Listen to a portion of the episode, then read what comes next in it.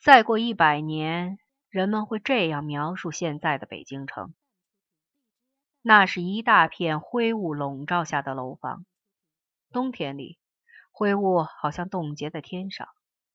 每天早上，人们骑着铁条轮子的自行车去上班。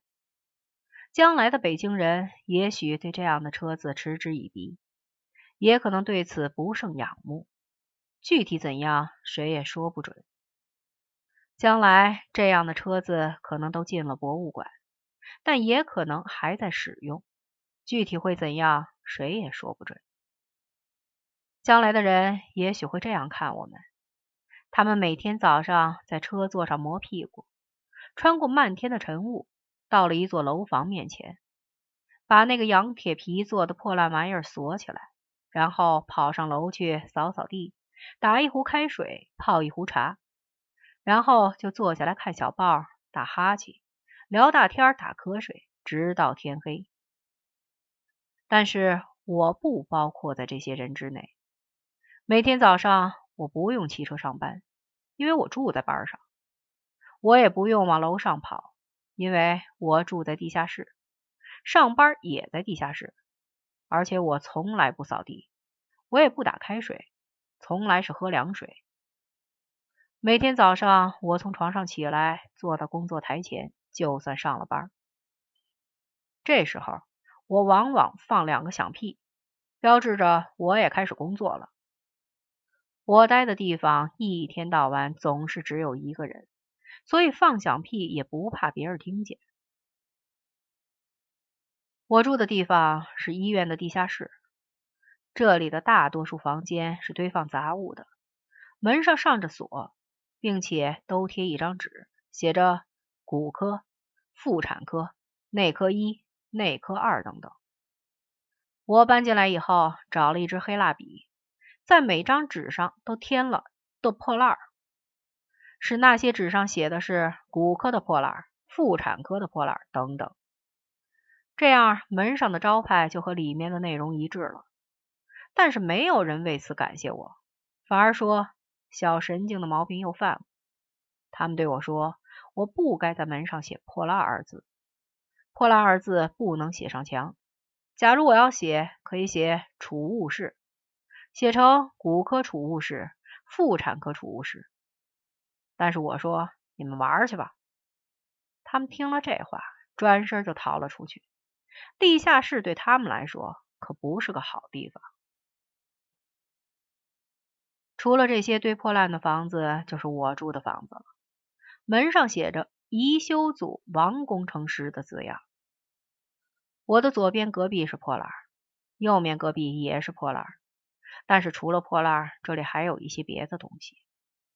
走廊上每隔不远就有一个龛，龛里放着标本缸，缸里泡了一些七零八碎的死人，其中一个就在我的对门。和我同一性别，但是既没有脑袋，也没有四肢。我闲下来就去看他。照我看，他死掉时大概还没有我大。他的腰板挺得板直，一副昂首阔步的样子。只可惜他既没了手，也迈不开步了。人家在肚子上开了一扇门，在内脏上拴了好多麻线。每根麻线上拴了一个标签，写着“大肠”“小肠”之类的字样。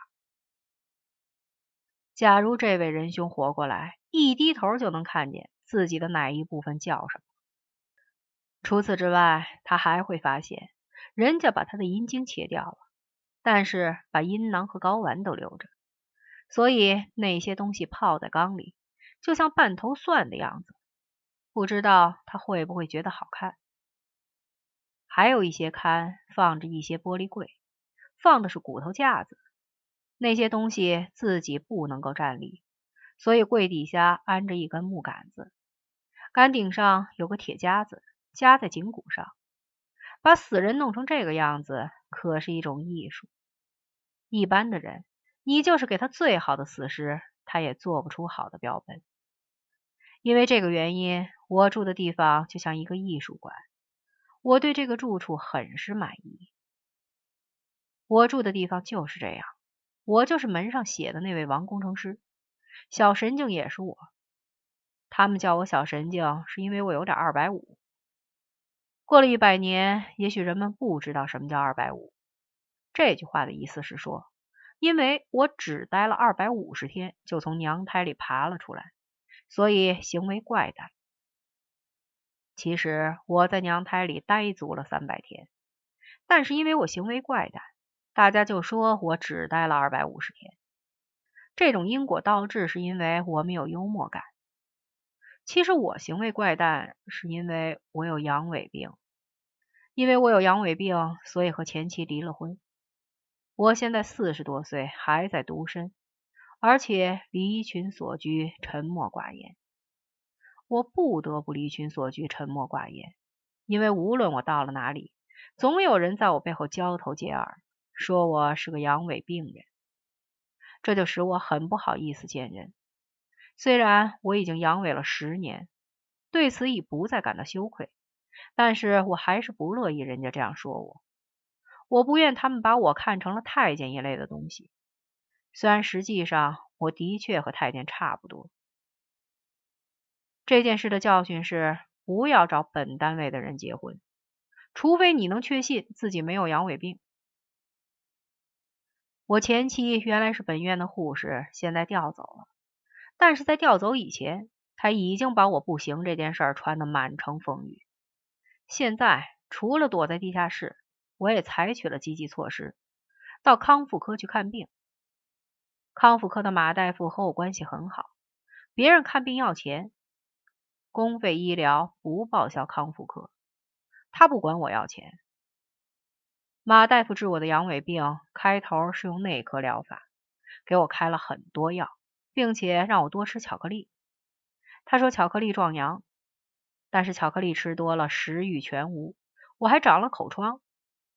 后来又换了外科疗法，住了一段时间院，躺在床上打牵引。这就是说，在那玩意儿上挂上十公斤铅锤往外拉，牵引了两周。那玩意儿拉到了一尺多长，后来不牵引，慢慢又缩回去了，但是似乎比以前还软了。他又建议我动手术，移一节肋骨进去。我觉得这样不好，因为肋骨移进去就会永远硬挺挺，这样很不雅。他对我的病真是尽心尽力，认为我的病老不好是对他医术的挑战。最后。他建议我做变性手术，当不了男人，当个女人好了。但是我坚决不答应，因为我身高一米八五，体重九十公斤，头大如斗，手大脚大，当了女人也不好看。最后他说我不肯合作，就再不给我看病了。但是我们俩关系还是很好，他经常跑到我的工作室来和我聊天。这家伙有六十岁了。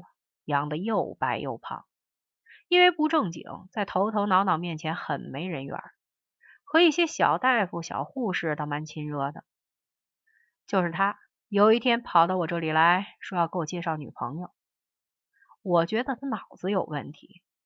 头几天还要叫我做变性手术，现在又要给我介绍女人，一点逻辑都没有。我就这样和他说了。正说时，有个女孩子从外边闯了进来，说道：“马老师，您出去，我自己和他说。”然后他就自己介绍说：“我是妇科的，我姓孙。”其实我在食堂里见过他，就是不知道他是妇科的，也不知道他姓孙。小孙那一天来找我，起头情形就是这样的。马大夫走了以后，他一五一十的对我说。她马上就需要个男朋友，必须是人高马大、膀阔腰圆、能带得出去的那种，来帮她解眼前的燃眉之急。这是因为她的前男朋友要结婚，今天晚上就要举行婚礼，她已经收到了邀请，想和一个大个子男人一块儿去。我想了想，说道：“要是这样的话，我能帮上忙，别的事情我就帮不上忙了。”这个姓孙的小鼻子小眼儿，娇小玲珑，一副小孩样，其实已经二十七岁了，到了晚上，我就和他一块去了。婚宴上全是些青年男女，大概都是他的同学，新娘子也是他的同学。我发现医学院大概只招南方人，所以那一屋子男女全是小个子南方人，白面书生，个个戴着眼镜。我的其中像个巨人。认识我的人都说我的脸像吉凶，还说我吃相难看。我在席上喝了一瓶啤酒，就打了一个大嗝，声震无语。然后我讲了一个下流笑话，弄得四座皆惊。其实我没想去捣乱，只是在地下室里待了很多年，很少有人请我来参加聚会，心里很高兴。但是已经把新郎吓坏了，把小孙叫到一边说了好半天，然后我们就提前退席了。回来的路上，小孙说：“王公，你把他们都震了，你帮了我的大忙，我不会让你白帮的，我一定也帮你一个忙。”